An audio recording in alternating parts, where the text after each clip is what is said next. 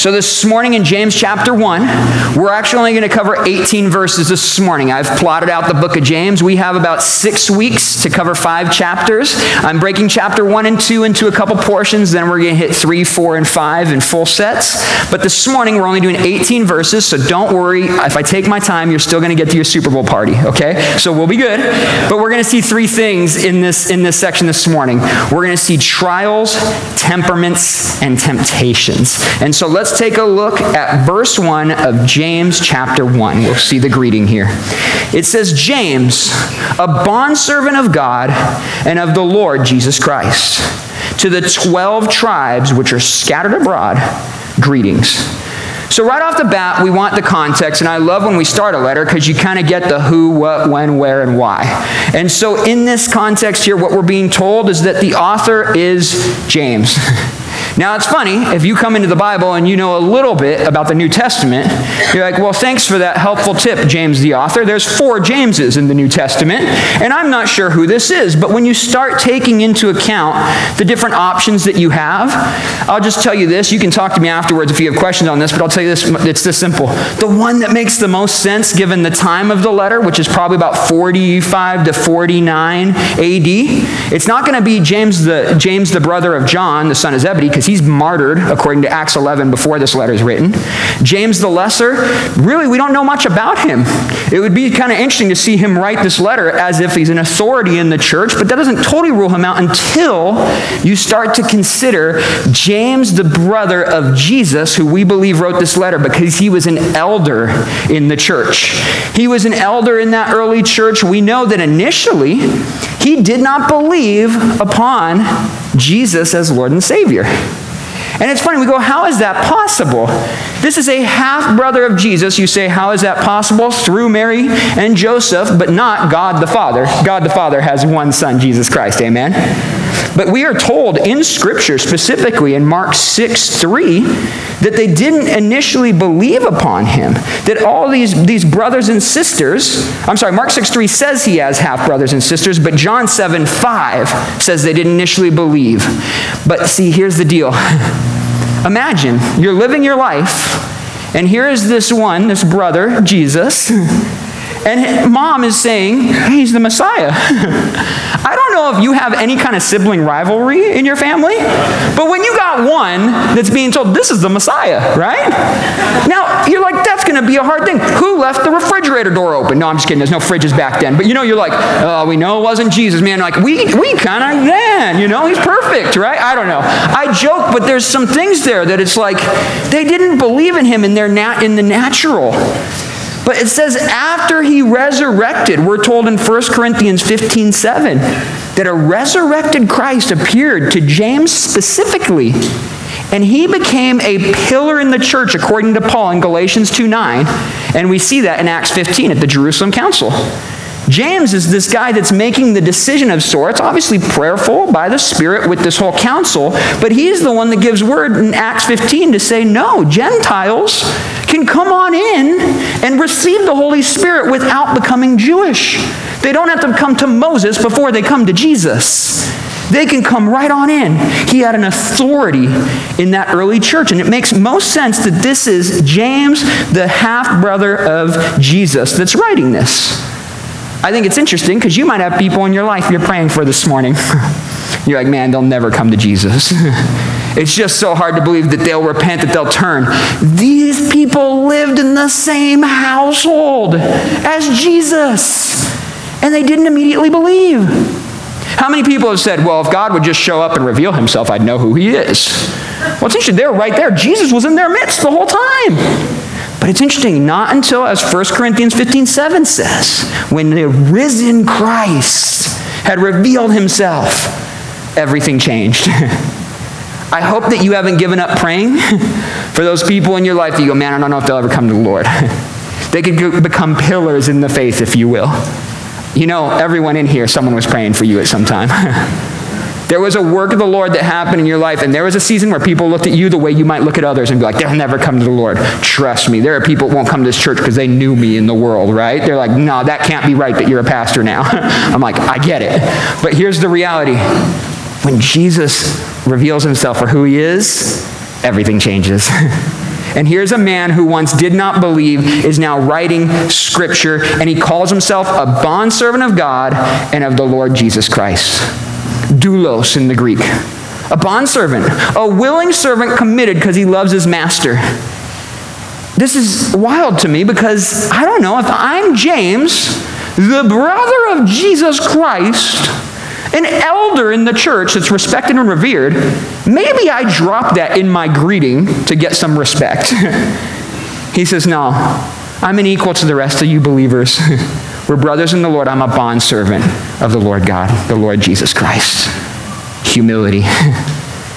this is so important. I love that this whole chapter begins with this because it calls us to realize it doesn't matter. The successes you may have in ministry, the name you may have in ministry, or the following, or anything else, if you get your eyes off the fact that you're a doulos bondservant of Jesus Christ, man, that's going to get messy. At every point, we need to remember we have been saved by grace through faith. Amen? But see, it's interesting it says in Proverbs 29 23, it says, A man's pride will bring him low, but the humble in spirit will retain honor. I think there's something that can happen as we come into the Lord where we look at the world around us and we understand the world is lost. The world is very dark. It's under the power of the prince of the power of the air, right? But there's sometimes even this thing that can happen to us as believers is we may be humble to other believers, but we're super proud in the face of the world. And what I mean by that is like we're hesitant to bring the gospel because either we doubt that the Lord can save those people or we just think they're below the gospel. And maybe that's none of you in here. This isn't in my notes, so I have a feeling it's someone in here. And so, and by, okay, I'm going to throw this out here rabbit trail, okay? Everything broke this morning before we started service. Do you know what that means? The Lord has a work to do here today the enemy doesn't want happening. I tell you that because I will say there is someone in here that needs this message. Maybe it's just me. You all are good. Maybe it's me that needs to get taught this morning. I can accept that. But I will tell you, have ears to receive what we have this morning. Amen. Be humble, man. Seek the Lord. Remember that He saved you by grace. And it's written by James, this bondservant, to the 12 tribes that are scattered abroad. And we go, what does that mean? Remember, we're talking somewhere between 49 to 50 AD. That puts us in a time where persecution was absolutely ramping up towards Jewish Christians, Jews in general. We're definitely running into persecution. We read in the book of Acts that Priscilla and Aquila are leaving their homeland, Italy, because there is the dispersion of the Jews that's occurring. Jews, get out of the country. We don't want you here. Christian Jewish people? Oh, now you're really a problem. Because not only are you Jewish, but you can't even get along with the Jews because you believe in this cultic figure Jesus in their minds. And you have gone outside of this whole thing of waiting for the Messiah. We don't think he's come yet. Jesus Christ died on a cross, they would say. But you see, they didn't understand that Isaiah 53 5, it said that the Messiah, he would be bruised for our iniquities. He would be wounded for our transgressions. The chastisement for our peace would be upon him, and by his stripes we are healed. And they said, well, maybe there's two messiahs. Maybe there's this pathetic suffering messiah, and there's another ruling and reigning messiah coming. Can I tell you, the same Jesus who came to be the Lamb of God to take away the sins of the world is that Lion of Judah that's going to come, and he's going to rule and reign. And he did it perfectly the first time. He fulfilled it. He is worthy of our trust. He's worthy of our faith. He is going to come again. Are we ready for him? And see, those Jewish Christians that believed in Christ, man, they were dispersed. Though they were part of those 12 tribes that are listed. You can go and get the list in 1 Chronicles 2, 1 and 2. There's a whole list there. You have all of the tribes, and it says they had those backgrounds. They're Jewish people, and they've been dispersed. And he's writing to them, and they've been dispersed because, again, persecution. They've been outcasted. And so James is writing this to them, but it doesn't mean that it's just for Jewish Christians. Because you might say, well, wait a minute, he's writing to just the 12 tribes. We, the church, can now put this book away, remove it from canon, we don't need it. Where were the Jewish Christians? Where were they fellowshipping? They were fellowshipping, intermingling in these Gentile regions Though the church was early, there were Gentiles starting to come to faith, and they were all intermingling. That's what led to the Jerusalem Council in Acts 15. So if James says, I'm writing this to you guys who are scattered, the church that's scattered, the Jewish Christians, This doesn't just apply to you, it applies to everyone that's gathering in the church, whether they be Jew or Gentile, as Paul said in Ephesians 3 6. The Gentiles should be fellow heirs of the same body and partakers of his promise in Christ through the gospel. So I bring that up because, again, in common day, modern day, there are people that do not want this book of James in the canon of Scripture for two reasons. They say, oh, that's for Jewish Christians, that's not for us. We don't divide the church that way. we understand that there is a group that he's writing to, but they're intermingled with the rest of the church. If the Jewish Christian is to observe these things, then why wouldn't the Gentile Christian need to observe them as well? There's no law things that pertain, there's no sacrifices that are here. Christ has been sacrificed once and for all according to Hebrews 10:10. Amen? This isn't like there's a Jewish code and a Gentile code at this point. It is for all you. But also, people want to remove this book. Because they go, man, it relies, it talks so much about works. It talks so much about behavior. I'm sorry, but if you have a faith that doesn't affect your behavior, you don't have a faith It's true. Whatever you believe, you walk accordingly if you really believe it, don't you? You stop at a red light because you believe that there's a green light and people are going to fly through that intersection. I believe that, therefore I'll obey. If you don't believe it, just go through, but you're going to learn real quick. There's a reason these things are here, and it's, it's there. There's rules like gravity, I've told you guys. You believe in gravity, that's why you stay away from the edge of tall buildings. I believe in the Lord Jesus Christ dying in my place, but giving me new life to raise me into his glory eventually. But for now, sanctification. Though I've been justified by faith, I am being sanctified by faith as I walk in obedience to the Word of God. Yielding to the Spirit, not to the flesh, as Galatians 5.16 calls us to do. So it works well with all the Pauline doctrine. It complements together. But again here, this book is going to tell us there should be fruit coming out of our faith. You're not saved by the fruit, you're saved by the faith, but that saving faith produces sincere fruit. You're going to see that come out. And you say, well, who said that? Jesus. John 15, 5. He said, I am the vine, you are the branches. He who abides in me and I in him bears much fruit. You say, what about those people that say they belong to you, but they're not really? How will we know them? Jesus said, Matthew 7, 16, he said, You'll know them by their fruits. Someone told me a long time ago, you can be a fruit inspector. You can be able to say, all right, you tell me that you believe in Jesus. You tell me you belong to Jesus. What does that look like in your life?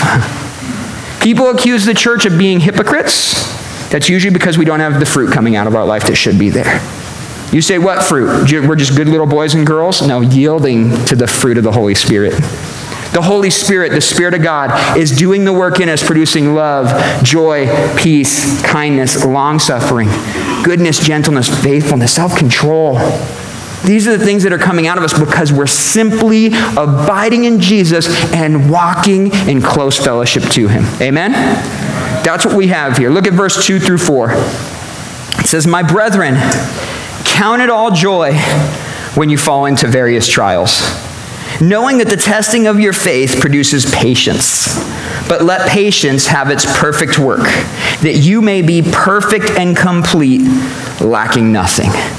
All right, do we need a show of hands of who's enduring trials right now? to some extent, I have to believe. You live in a fallen world with just chaos around us in general. And until the Lord calls us to be with Him, there's a reality that in this world there will be tribulation. There is going to be trials. And you may come in this morning and say, Man, I am just getting beat down by what's here. Let me tell you, I love that, first of all, James says, My brethren. Again, camaraderie in the faith. We're equals. Don't think that, James would say, don't think I don't go through trials. We all go through trials here. All of us have endured these things. He says, but count it all joy when you fall into various trials. I like the word fall. None of us have planned trials, have we? I can't wait to calculate my next trial. you don't do that. You fall into these trials and you go, man, this is the, the, the reality of living in this fallen world. But he says to count it. Hegeomai in the Greek, it means consider, deem, or think. This is a mindset and an attitude. There's going to be trials. When they occur and you fall into them, In this case, we're talking about external trials. We're going to talk, talk about internal temptation in a minute. We're talking about adversities externally, afflictions, troubles, persecution. Remember who James is writing to. Right away, he says, I know you guys are dispersed. He says, and when you're experiencing trials, you need to count it all joy. That's a hard word. When you know people are suffering persecution, you know, count it all joy. Let me tell you what James didn't say. You should be so excited that you're just enduring persecution. What a blessing. Persecution, all right, right? No. Persecution's a trial. But you need to understand that you can count it as joy because here's the reality these things are allowed by God, intended to test and reveal one's character, faith, or holiness according to the Greek lexicon. These things are here to reveal and prove that while you're suffering, you have something you can still rejoice in that goes beyond the temporal trial. See, it's funny. We've talked about this, and I'm going to hit it again. American Christianity, when they hear joy, they replace that word with happiness. Oh, you know what? Everything's happiness. That's what joy is. Joy is not happiness. happiness is a fading emotion that is based on tangible things temporarily. Let me tell you, joy Joy, the, the salvation in the Lord, that is our joy, amen? That this temporal world, though it's passing away, I have a hope in eternity because of the work of Jesus Christ. And that won't change no matter what occurs in this fallen world. Amen? The thing that is here is serving to test that faith, that I may have joy during the trial. And see, Jesus said in John 16 33, he told his disciples, He said, These things I have spoken to you. He says, That in me you may have peace. He said, In this world, promise of God right here, okay? In this world you will have tribulation, but be of good cheer. I have overcome the world. the prosperity gospel wants to say if you have enough faith, you'll never go through tribulation. That's not what Jesus said. That's not what Jesus lived, amen? That's not what Paul lived. That's not what Paul said. The prosperity gospel believes in happiness is joy, that prosperity, that riches is joy. Our joy is in a kingdom that is far beyond this temporal world. and it has come down in the form of flesh in Jesus Christ, who died in our place and rose again to prove that it is true. But we're told in verse 3 we have joy knowing that the testing of our faith produces patience. I love this. One of my favorite Bible teachers, David Guzik, my man. He's the next guy I'm trying to get here on a Wednesday night, okay? So we're stepping stone. We're working, okay? We're working towards Guzik. But here's the deal. David Guzik, I love, he always says, he said, patience, we think about patience as like the patience you need to just not get mad at a red light or sitting in a waiting room. But that's just like passive patience. That's like, I, am just going to sit here. I had to be like polite and stuff. This word here, it's hupomone that they're using for patience. This is like an endurance, perseverance. This is the kind of patience that you need in a marathon. you don't just stand at the, at the starting line and go, cool, I'll just patiently wait till the race is over and all I've finished it. No, you have like 26 point something miles. I don't know. I've never run a marathon, God forbid. But if, you, if you're crazy and you run marathons, you know those numbers. I only run when something's chasing me, generally speaking. But if, you, if you're going, you have to keep moving, do you not? I've heard, I haven't experienced it, I've heard of the runner's high that comes later in the race. You don't get that immediately. You have to push to get there. But even that, that can fade. And now you have to push through the pain. You have to push through the suffering. Why is that? Because there's a finish line that you're trying to get to. Hebrews 12 tells us about this. Talks about the fact that, man, there is a, a race that you want to finish. Lay aside all these things that weigh you down and, man, endure. Seek after the Lord with the joy that He's going to finish the race. It's His victory, amen? We just got to walk in it. Jesus has done the work. But see, it's not just passively waiting, it's actively engaging.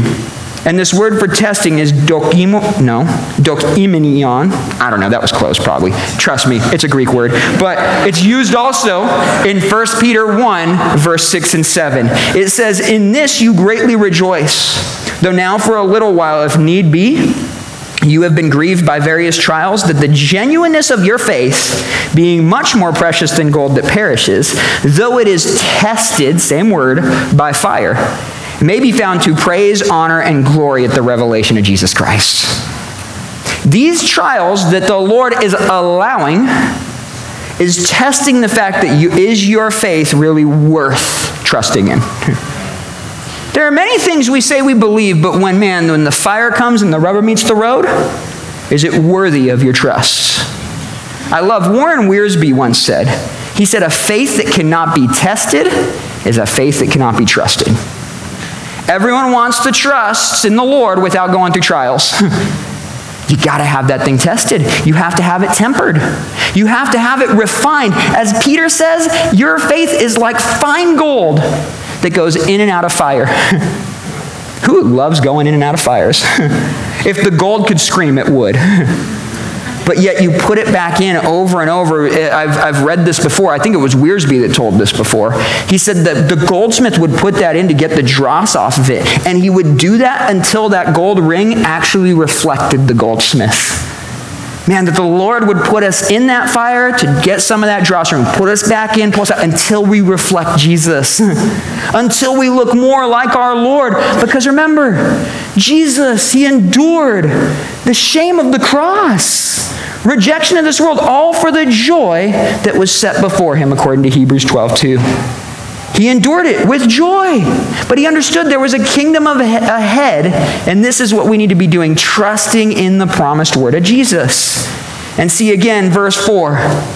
It says that the believer develops a stronger faith by patiently enduring these unexpected trials because we're letting patience have its perfect work, that you may be perfect and complete, lacking nothing. As you endure these things, they're actually working to make you more perfect. Don't think that means you're already perfect. I'm, more, I'm perfect, but I'm getting more perfect. In the eyes of the Lord, you're already, let's be clear, you've been sanctified in the sense that you're going to be glorified someday. Amen? But right now, there is a practical sanctification that's happening where the Lord says, Man, I'm going to, here's some, some things I think.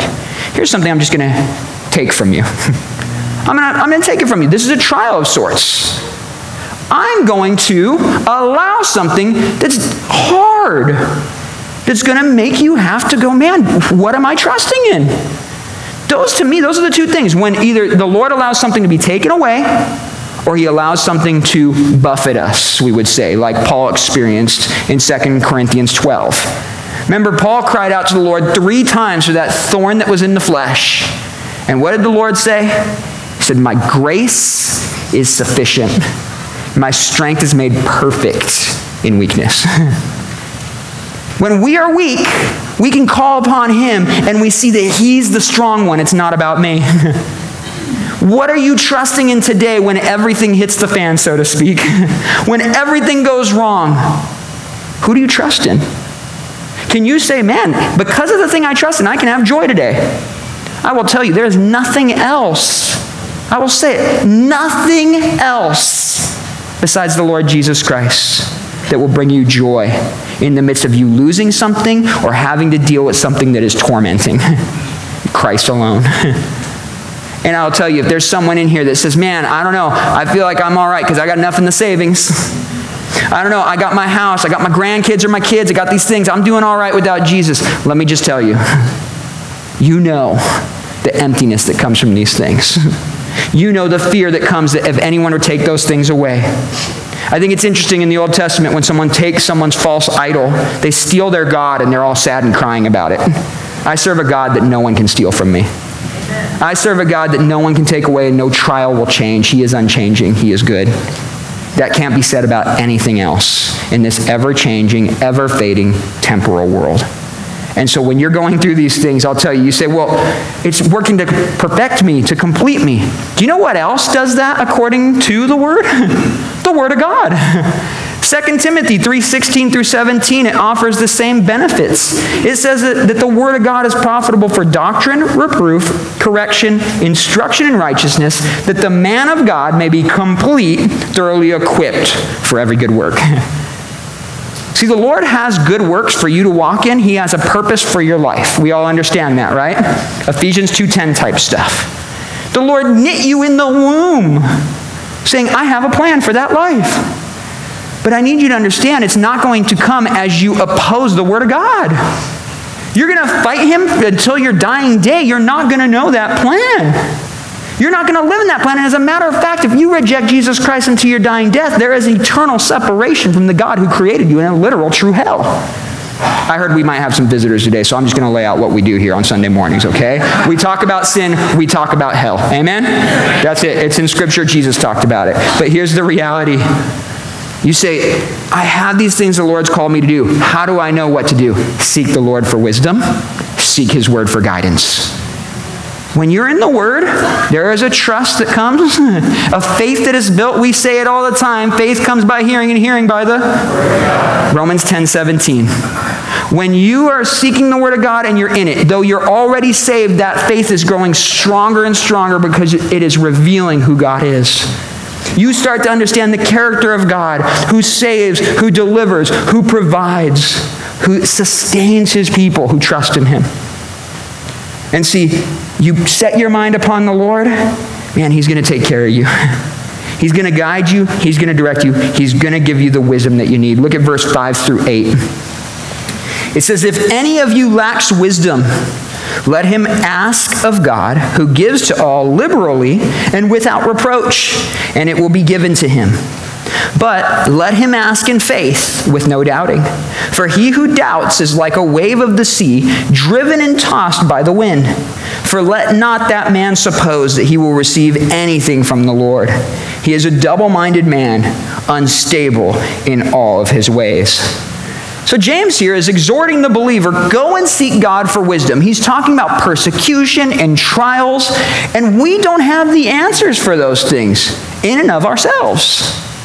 We need to yield to the Holy Spirit who guides us into all truth, according to John 16, I believe it is. And then we have the Word of God that's equipping us. That Word of God that we're told to have like a sword in Ephesians 6. That we're in it and that we're feeding upon it, that we'll be like that tree planted by the river. But you'll be, if you're lacking something, if you're lacking something, it begins with coming to the Lord and saying, Give me wisdom. Because anything else that you have, if you don't have the wisdom of God, you're going to do that thing wrongly. you're going to use that thing wrongly. We'll talk about possessions and resources in a little bit.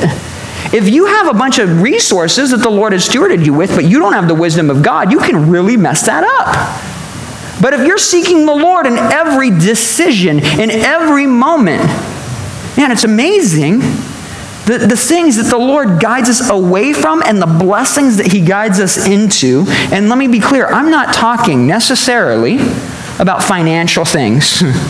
I'm telling you about just the Lord's goodness to protect you from destruction when He says, Come and follow my word. I love you. Parents, you know how this goes. You don't tell your kids not to play in the street because you're such a mean person. It's because there's cars that can destroy them. The Lord says, don't do these things. But you know what you should do? Do these things. You'll be blessed by them. I will be glorified, and you will become a testimony to everyone around you. Solomon, though he was younger at the time, he eventually would have everything in his power and everything in his control, be the richest man on the planet at one point. And he asked the Lord, he said in 1 Kings 3 9, he said, Give to your servant an understanding heart, wisdom that I may be able to discern between good and evil. Money won't do that for you. Power won't do that for you. As a matter of fact, those things can mess up wisdom. But the Lord is pure, and He'll give you wisdom to guide you, to lead you through the trial as you're seeking Him for whatever you need. We're told in Proverbs 3 5 and 6 Trust in the Lord with all your heart Lean not on your own understanding. Acknowledge him for who he is in all your ways, and he shall direct your paths. You can't direct your own path. you can try to lay out your things, but the Lord directs the steps. I think it's Proverbs 16 9. You think you know where you're going. It's funny. How many of us wound up here in Texas knowing exactly the way we would get here? You had a general idea. The Lord said, This is where I'm leading you. But all the way, you didn't know the timetable. You didn't know where the job was coming from, maybe? You didn't know that where your church was going to be. You didn't know. This church wasn't even here. This three, three years ago, this week, by the way, that we planted this church. That's crazy to me. And we didn't know what this would look like. We're, this should scare you a little bit, maybe. We trust the Lord, but we don't know what we're doing. we teach the word, and we, we, we seek the Lord week by week. Amen? This is, I think, to some extent, what it should look like. and it's amazing. Can any of us take credit for what the Lord is doing here? It's His wisdom, it's His glory. I have no I had no idea that how this would work out. You had no idea what your life would look like here, but the Lord in his goodness he sustained you. He led you as you sought him, he spoke to you. The Lord is faithful to give that. But there's a clause in verse 6 that James throws out there. He says, But let him ask in faith with no doubting. And it uses this Greek word, diakrino. It means to waver, to hesitate. In other words, there's a sense in this word that is also like skepticism. See, it's interesting. I think many people will, will doubt that the Lord is actually willing or able to give what they need. I mean, imagine you have a disease, and I know there's a doctor up the street that can heal you. You go, well, I don't know. I don't really like doctors, man. But he has the solution. Uh, I'm kind of skeptical. They're not going to walk into the office. But if I show them, no, I had that disease and the Lord, that doctor has healed me. Come with, I'm going to drive you there. Come on. Anything I can do. But they say, no, I don't believe you. Do you believe their prayers to be healed are going to be answered? They don't go see the doctor? They don't believe in the doctor. They don't believe it's the solution. In this case, this answers, I believe, the skeptic that says, Well, I don't know, man. I've prayed for, you know, good health and I've prayed for a big house, and God doesn't answer any of that. Well, first of all, I believe you're praying amiss, according to James 4 3. You're praying so that you can spend things on your pleasures in your flesh. Secondly, you don't walk in obedience to the things of God. And I'm not talking about perfect obedience, but in submission that He is who He says He is. If you don't believe that God is God, you're falling short of Hebrews 11 6. It says, without faith, it is impossible to please God, for he who comes to God must believe that he is God and that he is a rewarder of those who diligently seek him. Now, when you show up and you say, Well, I'll pray, I'll go through the motions, but I'm going to doubt and I'm going to be like a wave in the sea, driven and tossed all over, that's not a good description. you don't want that for your life. Who wants to be a wave in a sea being tossed and thrown around everywhere? That's what you are if you're not seeking the wisdom of God by faith. You might have come in here this morning feeling like a wave that is going thrown all over the sea. I would tell you, who are you seeking and what are you asking for? Are you asking in faith? Are you asking according to His Word? Are you asking because you belong to Him? Or are you asking because you think He's a genie? we have a genie complex in America. I will call on God when things get difficult and I need my three wishes. After that, he's no longer God. I'm God. I'm Lord. I'll maybe need a Savior sometimes, but I don't need a Lord or a God. That's not the faith that, that we're required to bring. the faith we're required to bring is that he's not only our Savior, he's also our Lord. He's also our God.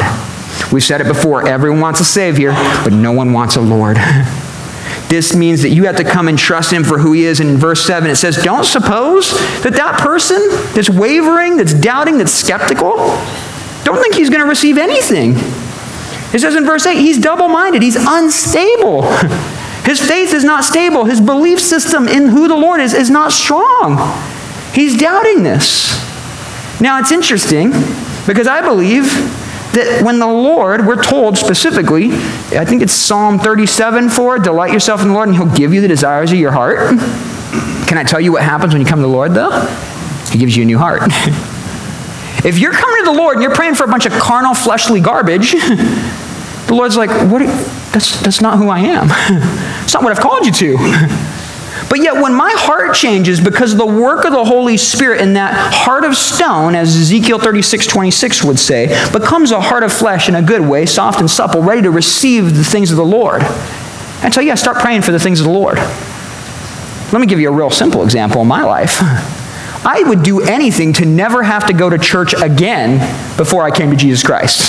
that was a place of condemnation and conviction for me. I come to the Lord, and now I'm planting a church? That makes no sense.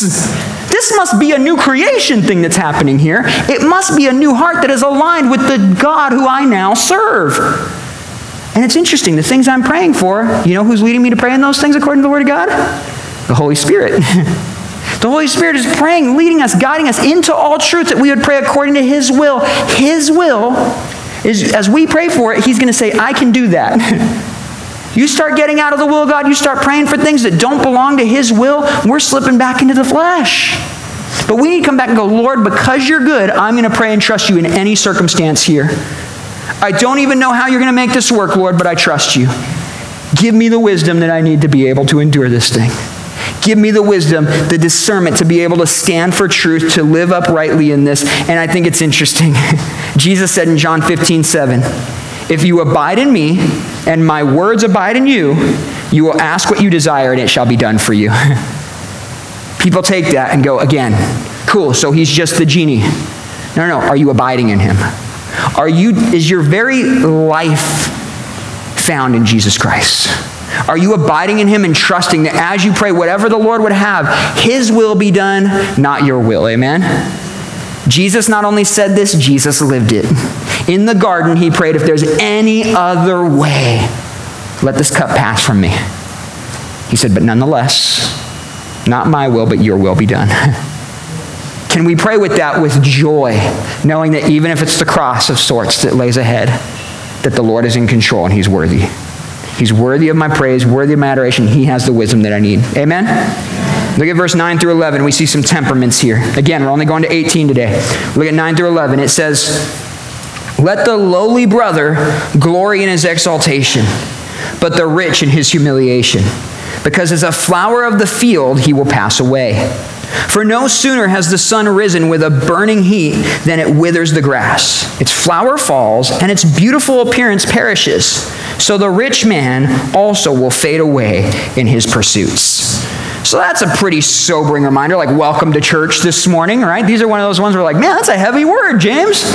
We're talking about just things perishing, the beauty of this world just going away, the things that we trust in, but this is important. Because first he addresses the lowly brother. He says, Your lowly brother who's suffering, potentially, given the context, suffering in, in, in these temporal financial things because you're being persecuted. Hard to get a job when no one even wants you in the land, right? When they're telling you to get lost, get dispersed, and you're suffering. And he says, Look, here's the deal. You should glory in your, exaltate, in your coming exaltation. What does that mean? These temporal things of suffering, persecution, financial issues, anything else that you may say, this is a hard thing right now. Do you know that there's a day where the Lord's going to take the humble and he's going to exalt by giving us that glorification in eternity? First Peter tells us that. Humble yourselves under the mighty hand of God, but in due time he's going to exalt us. There's exaltation that comes, and though you may suffer right now and think, man, this is really difficult, this is really hard, I'm exhausted, tired, beaten down. He says, No, don't worry. There's a day coming when all of this thing is going away. And you're going to be in the presence I love. I believe it's Revelation 21 or 22. It says there's not going to even be a need for the sun in heaven in the new kingdom. You know why? Because Jesus the Lamb is going to be the light. You're going to be with him. You're going to be with him for eternity, and all those things that you suffered now, as you continue to endure them, and shows that, man, that is a true reality. That God delivered me in that trial over there. He stayed faithful to his word. God delivered me in this trial over here. He stayed faithful. I can trust that He will be faithful in eternity to bring to fruition that crown of life that He promises to those who love Him. Amen. All these little things are strengthening our faith to go, man, he said it. He honors his word above his name, according to Psalm 138 2. And if he honors his word above his name, I can trust that eternity awaits because of the work of Jesus Christ.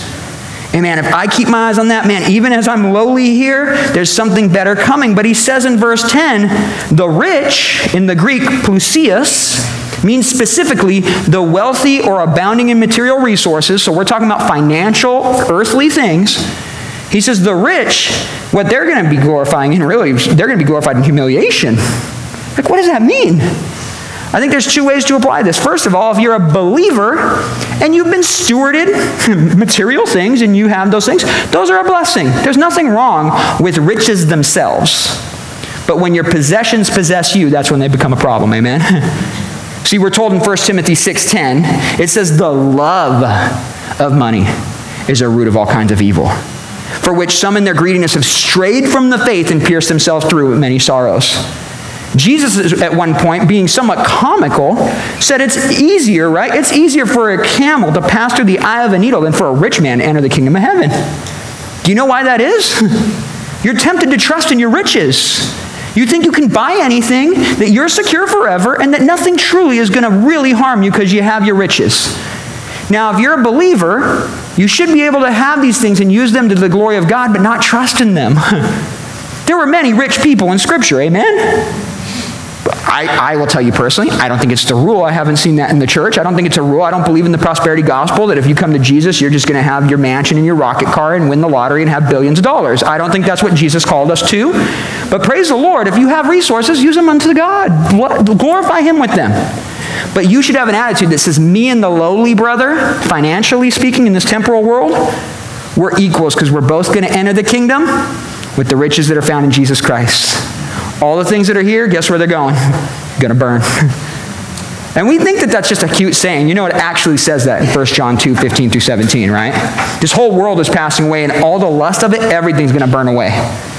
We see it come to fruition prophetically in Revelation. Everything's going to pass away, the new heaven, new earth coming. And see, now the unbeliever, wealthy person, they would say, Well, look at me. I have all these things. I don't need God. There's no humiliation. There's no hu- uh, humility there, I should say. Where the wealthy believer has a humility that says, I'm equals with my brother who's in a lowly position or condition. But see, one day, there is going to be a humiliation that comes. People that have trusted in all the wrong things, doesn't matter how much money you buy, you can't buy your way into the kingdom of heaven. the only thing that will buy you into that is the, that precious blood of Jesus Christ. Amen? See, money perverts things, it blinds you from things. You go, I have money, I have my house, I have my family, I have my health, I have all these things. It's great. You can't escape the fact. I love John Walvoord, the commentator, said this human frailty. At some point, your body's going to begin to give out. It doesn't matter how good of a plastic surgeon you have, okay? At some point, by rapture or by rupture, as our friend Pastor Jack would say, our friend, I can say that now. Yeah, it's cool. Um, no, it's funny. I don't feel like I'm stealing from him as much anymore. It's like, ah, it's handshake agreement. I can say rapture by rupture, okay? Um, rapture or by rupture, we're going to be with the Lord, amen? Everyone is going to have to stand before the Lord, and every tongue will confess, every knee will bow. if you trust in all the wrong things, there's this great white throne judgment that's coming where you're going to have to answer by your works. And no one gets in by their works. But when you trust in Jesus Christ, you get in because of what Jesus has done by his work. Now you've lived you live responding to that and you walk in these things that glorify him. There's this bema seat judgment of 2 Corinthians 5. And it says that's the place of reward. This is the place where you come in and you have those crowns. And the things that were done with the wrong motives, they're going to burn away. But the things that were done well, they're going to be purified and they're going to be precious jewels and gold. But that's not a salvation judgment. The salvation is found in Jesus Christ. Amen? But we all have a responsibility. No, we're going to stand before the Lord. We should live in a humility that says, man, I trust in the Lord, and my hope is in a world beyond this temporal world. And see, in verse 11, it says, For no sooner has the sun risen with a burning heat than it withers the grass, its flower falls, and its beautiful appearance perishes. So the rich man also will fade away in his pursuits. Man, that blows my mind. Think about how busy people are pursuits. They're just chasing the wind, if you will. They're pursuing anything that they think that will satisfy them and give them pleasure and happiness, their fake joy that they're chasing today. But do you know if they don't trust in Jesus Christ, it's all going to perish. It's all going away. And see, this is why it's so important to know. Jesus says in Matthew 6, 19 through 20, He says, Do not lay up for yourself treasures on earth, where moth and rust destroy and where thieves break in and steal, but lay up for yourselves treasures in heaven, where neither moth nor rust destroys and where thieves do not break in and steal. Where are you investing this morning? Where are you trusting this morning? Are you seeking the Lord's wisdom on how to live your life? And is it producing this, this, this lifestyle where people on the outside look and go, man, that guy's crazy. That woman's crazy. They're living for this whole other world. And yet, meanwhile, they're suffering, they're miserable because the things they're investing in, pursuing, chasing down, it can't fulfill. Don't be tempted to chase after the things of the world. Can I tell you, we live for a kingdom where it's not going to fade away.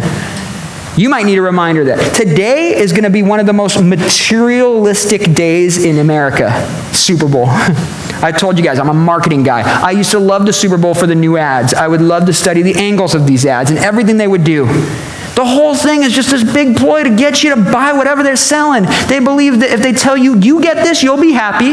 And if you buy it, we'll be happy because we're going to get what we need money. All of it is fading. When was the last time you finally got that thing you thought would make you happy and it actually succeeded to make you happy? Seriously, think of the things that are in your garage that you thought would solve your life problems 10 years ago. we move a lot and we're always like, why do we still have this thing, right? We thought at one point this was going to be the problem solution, right? The solution to the problem. That's what marketing does. They sell you everything as the solution to your problem. The world is telling you, follow your heart, the most garbage gospel that ever existed. Your heart is deceptive and deceitful above all other things, according to Jeremiah 17 9. That is not the wisdom of God. Your heart, you need a transplant. You need the work of the Holy Spirit. you get that new heart, you follow the Lord, you seek His wisdom, you're going to do good things. Do not follow your heart. Following your heart results in things like adultery and murder. We're yielding to the, to the Lord, that's going to reduce that, that, that, that wrath of man that pours out of you. because the Lord leads you into gentleness, goodness, good things. But I'll just tell you, there's nothing in this world that will fulfill you. But look at 12 through 15. It says, Blessed is the man who endures temptation. For when he has been approved, he will receive the crown of life which the Lord has promised to those who love him. Let no one say when he is tempted, I'm tempted by God. For God cannot be tempted by evil, nor does he himself tempt anyone. But each one is tempted when he is drawn away by his own desires and enticed. Then, when desire has conceived, it gives birth to sin. And sin, when it's full grown, brings forth death. So, in this section, and we're getting, again, welcome to church. We're talking about this, just flowers going away, things burning up. We're talking about death that comes out of sin. What a fun book. I love this. So, temptations, right? We talked about trials in the first section, external things, persecution, whatnot, right? The things of this fallen world. But now, we're talking about the idea of temptation in an internal sense because we're dealing with sin. The idea that God doesn't going to tempt you by evil because he's not evil. He has no evil in him. He's not the one that does this. Your flesh leads you to do these things that cause death. See, we're not talking about oopsies, I ran into persecution that caused death. This is internal things that, man, you went after these things. You sought these things and they destroyed you. But this is why blessed is the man who endures. Again, that same idea of persevering, enduring temptation to steadfastly withstand those things that our flesh desire, those things that oppose the Word of God, the thing, that oppose the things He's calling us into. And see, it's interesting here because when you've been approved, when God's, you've been approved to God. you already belong to God. But it's being proved is probably a better word here. When you've been tested, when you've been tried, when you've been made perfect through enduring these things, you're going to receive the crown of life which the Lord has promised to those who love him. This is the idea that because I belong to Jesus, I'm not going to do the easy thing. Do you know what the easiest way to get rid of temptation in your life is? You know what it is? Just give in. That's usually most of our fleshly solution. Think about it. When the Holy Spirit comes and says, do not say that thing you're about to say, right? You're like, and you're biting your tongue. You're like, I'll just say it, then I can move on. Blah. And you're like, why did I say that, right? Because it seems like the easiest way to get around this thing. Whatever the temptation might be, you're like, look, it, it'll just take a second. Let's just participate in this thing, then we can move on. You're never going to be victorious over temptation. I remember Pastor Chuck saying one time, he says, You're not going to move on to second grade until you pass the test in first grade. and if you keep failing the first grade test, you're going to keep getting the same test till you can pass it. And this is the reality. You go, Oh, if I just partake of this temptation right now, it'll go away and I can move on. That same temptation is going to come back and it's going to grow even bigger. It's going to demand more of you. And see, this is what's so interesting. The Lord desires that you would have this crown of life in eternity, but Satan wants to do anything. Your flesh, your wicked heart, as we said. The things of this world, they're all calling to distract and pull us away from what the Lord has for us. And see, that's why in verse 13 it says, Don't say that God is the one tempting you. Do you know how many times I've had people tell me, I don't know why God would do this to me? Like, do what? Make me commit adultery. Are you crazy? He shouldn't have put me in that workplace next to that person. You're out of your mind.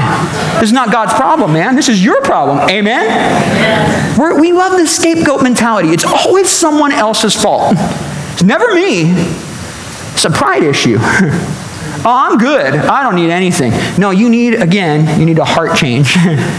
you need a new heart, and you need to yield to the wisdom of God. But when you're tempted and you actually go and partake in these things, can I tell you what it says? What, who is actually to blame here? It says in verse 14, it says, Each one is tempted when he's drawn away by his own desires and enticed. You played you. Don't blame God on your sin. your temptation, the temptation that came, you were enticed and drawn away. The word drawn away in the Greek has to do with actually luring like a fishing line. I don't fish, I've told you guys. I don't even know if these are right terms. But you put the thing that looks like the thing on the line, you throw it in the water, and you trick, you trick the big yellow bass mouth fish thing, whatever the time. There's different fish, right? Do you know that when you go to Bass Pro, you can tell them, I'm trying to catch this specific fish. And they'll say, don't use that bait. Use this bait right here. They bite that one every time. Do you know that there's a prince of power of the air? He knows what bait you're going to bite. And see, when he drops that in the water in front of you, you have the moment, oh man, I can't believe God is doing this to me. God is allowing such things. But do you know that 1 Corinthians 10:13 says that not only does God not, uh, not like tempt you, he actually makes the way of escape so that you don't have to partake. Don't blame God that you sin. You know what? You should praise God that He gave you a way out. he is so good that He says, I'm not the one dangling this thing in front of you. I'm giving you a way to go. Don't bite it. Don't partake. And see, James says, when you go and you bite of this thing in verse 15, he says, when desire is conceived, it gives birth to sin, and sin, when it is full grown, I imagine like a big old giant monster sin, right? When it's full grown, it brings forth death. I think it's interesting. We think sin is something we can play with when it's a little tiny little infant baby sin. but do you know that those sins grow into these monstrous things that are eventually going to bring death? How many times we're like, no, it's okay, I can handle this thing. I can still have my pet sin over here and be a believer and a follower of Jesus Christ. That's going to bring destruction. Get that thing out of your life, amen? You're like, it's my wife. I'm not, that's not what I'm saying. Don't get divorced. No, you know what I mean. Remember, it's your issue, it's your sin. You need to come to the Lord and say, Lord, show me, give me your wisdom. Okay, let's go with it. Thank you, Lord. All right, here we go. you might be in the room and be like, I got some things that I shouldn't be looking at. We're not going to get specific because this is a mixed crowd right now, but you use your imagination. I can't go without internet. I can't cut the internet off of my house. You don't care enough about your sin. you go, I can't put guards on all of my stuff. People think weird things about me. Well, you're a sinner. Get rid of that stuff. You might say, You're being a legalist. You, that thing's going to destroy you. That might not be for anyone in here but one person. I will tell you, if your heart's jumping out of your chest right now, repent, but the Lord is good. it's not in my notes, not something I even like talking about in a room of mixed, mixed multitude. But I'll tell you, there is a problem in this nation. And much of it is because men won't be men and do men things, and they won't cut off sin from their life. I'll tell you, men, women, the Lord's showing you something, says get it out, get that out of your life. Amen? It's as simple as that. We'll keep it very PG for what we're talking about. But it's interesting. Do you know the sequence that James gives here? It reminds me of a saying. My, one of my old pastors used to say this. He would say, when we allow our thoughts to stay there, to be in our mind, just let them hang out, you know what they're eventually going to become? They're going to become an action. If you commit the action, you continue to walk in that, that action is going to create a habit. If you allow that habit to exist, that habit's going to become a character. That character eventually is going to become a destiny. You know what James says the destiny is of sin? Death. You need to hear this this morning. There are people telling you that, hey, look at grace, grace, grace. We understand that. But we stop talking about sanctification. We stop talking about the consequences of sin that even the believer can know if you want to walk opposed to the Word of God. But God says, don't do that. I'm giving you a way out of having to suffer these things and in a way where you get, get blessed instead and glorify me and be a testimony to the world. But sin is so deceptive. Houses, families are broken because it starts with a thought. And see, 1 Peter 1.13 says, gird up the loins of your mind. Get ready to do work. Gird up the loins of your mind and be sober minded. And Romans 12, 2 calls us to be con- not conformed to this world, but be transformed by the renewing of your mind. You don't only need a new heart, you need a new mind. and you know who can give that to you? the Lord God through the name of Jesus Christ, through the power of his Spirit. Amen? Look how we end today, 16 through 18. It says, Do not be deceived, my beloved brethren. Every good gift and every perfect gift is from above and comes down from the Father of lights, with whom there's no variation or shadow of turning. Of his own will, he brought us forth by the word of truth, that we might be a kind of firstfruits of his creatures. What does the Lord desire for us? First of all, James says, do not be deceived. I don't think I could have planned that better. Pastor Jack's book that he was talking about the other night, Living in the Daze of Deceptions, D A Z E, right? That days of deception. This world is designed to deceive us by telling us all kinds of garbage telling us that things like the world is heating up and it's going to explode. Can I tell you, I'm not worried because Jesus Christ has to come and rule and reign, and it says it's a thousand years. I'm not real worried about the, the, the earth catching on fire. Is it going to burn? It sure is going to burn. But I'm not worried about next year. I have a trust in Jesus Christ, but now if I don't have Jesus, I'm pretty worried about the world exploding and getting on fire. But when you have Jesus, these things go out the window. it's funny, when you don't have Jesus, you start to say, look, we're all just a bunch of animals that have evolved. Who cares? Just do whatever you want, whatever feels good. You have been made in the image of God according to the Word of God. And the Lord says, I desire for you to know that you are, you are a blessing, uh, something that the Lord desires. He loves you. He says, Don't be deceived. The world is trying to trick you. Don't buy into those things. He says, and those that are trying to deceive you, it's because that's their nature. Satan, this fallen world, your flesh, the heart, deceptive above all things. Amen? Deceitful. He says those are deceptive, but do you know who's not deceptive? It says the one who gives every good and perfect gift from above, the Father of lights. What a cool title for God, the Father of lights. This world is absolute darkness. and then there's the Father of lights. That actually means the God of stars, the one that has all the power of all the host of heaven and its light. Man, there's no variation in him, there's no changing. The Lord does not repent, we're told in Numbers 23 19. He's not a man that he should change his mind. He's going to honor his word every time. That should give you something to build your life upon a foundation this is, man, I can trust the Lord. Though the world tries to deceive me, the Lord is not going to be like that. The Lord is good and gives everything that we need, and I love it because He says it was of His own will that He brought us forth by the word of truth. Do you know that God desires that every person would repent? We're told that and come to the knowledge of the truth. That's what it says in the New Testament. And in Ezekiel 18:32, he says, "I take no pleasure in the death of one who dies." Turn and live. Jesus says, If anyone looks upon me, they will be saved. And you must be born again to come into the kingdom of heaven, according to John 3 3. Amen? That is a gift from God that you could never earn, you could never attain by your works. It is a gift of God, and He willed us into it. But again, you have to receive and believe according to John 1 12. Do you believe it? Do you accept it? Do you walk it? Do you stop resisting? It's funny, it's really not a work. Just stop resisting the Lord. Lay down and yield to the Lord's plan for your life. And He's good. You can trust Him. And it says, He brought us forth by the word of truth. Do you know what the word of truth is? the word of God, the scriptures.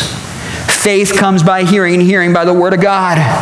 When you hear the gospel message that Jesus Christ came, lived a perfect life, died in our place upon a cross, but he rose again to prove that he was not lying when he said, If anyone believes in me, he will have eternal life. If he was a liar, he should have stayed dead.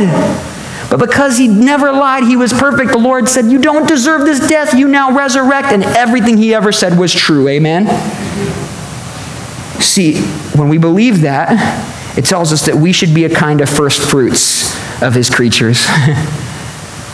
that we would be that fresh harvest, that beginning of this work of God, that God would say, Man, these people that believe upon me, there's fruit that are coming out of their faith. And it proves that everything the gospel promised is true. Do you know that you're a walking, living testimony of the gospel this morning? See, it's funny. We know that the Word of God is what guides us into the faith and the trust. We need to know the Word. But you're going to often be the first person, the first thing that someone gets, encounter, gets to encounter in regards to the gift of God that is salvation. Are we living in humility? Are we living with boldness? Are we living with power? Are we living in wisdom that comes from God alone because we're seeking Him for it in faith? What a call to the church this morning. Amen? I don't know what you guys have planned for the day. I don't know what else you have going on. but I bet a lot of you have an opportunity to be a witness to someone today. May they glorify your Father who's in heaven when they see your good works that come out of your trust in the salvation that you've received from God. I'm excited for the book of James because it is one of the most practical books. Anyone that says, oh, you guys are so heavenly minded, you're of no earthly good. this book is going to show us how to practically live out things here on our temporal time until we are etern- in eternity with our Lord and Savior Jesus Christ. Amen? Why don't you guys stand with me and come for the Lord?